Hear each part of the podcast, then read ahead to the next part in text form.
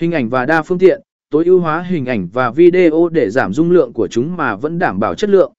Sử dụng mã nguồn gọn nhẹ, loại bỏ các mã không cần thiết, sử dụng mã nguồn tối ưu và nén tệp cờ SS và dạ vạ cờ dịp.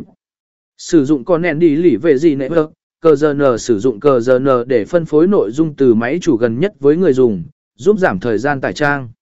B. Tối ưu hóa cho thiết bị di động hãy đảm bảo rằng lẽn đỉnh tây của bạn được tối ưu hóa cho thiết bị di động, vì ngày càng nhiều người dùng truy cập từ điện thoại di động. Điều này bao gồm, dẹp hòn sai đệ xít, thiết kế phải linh hoạt và phản.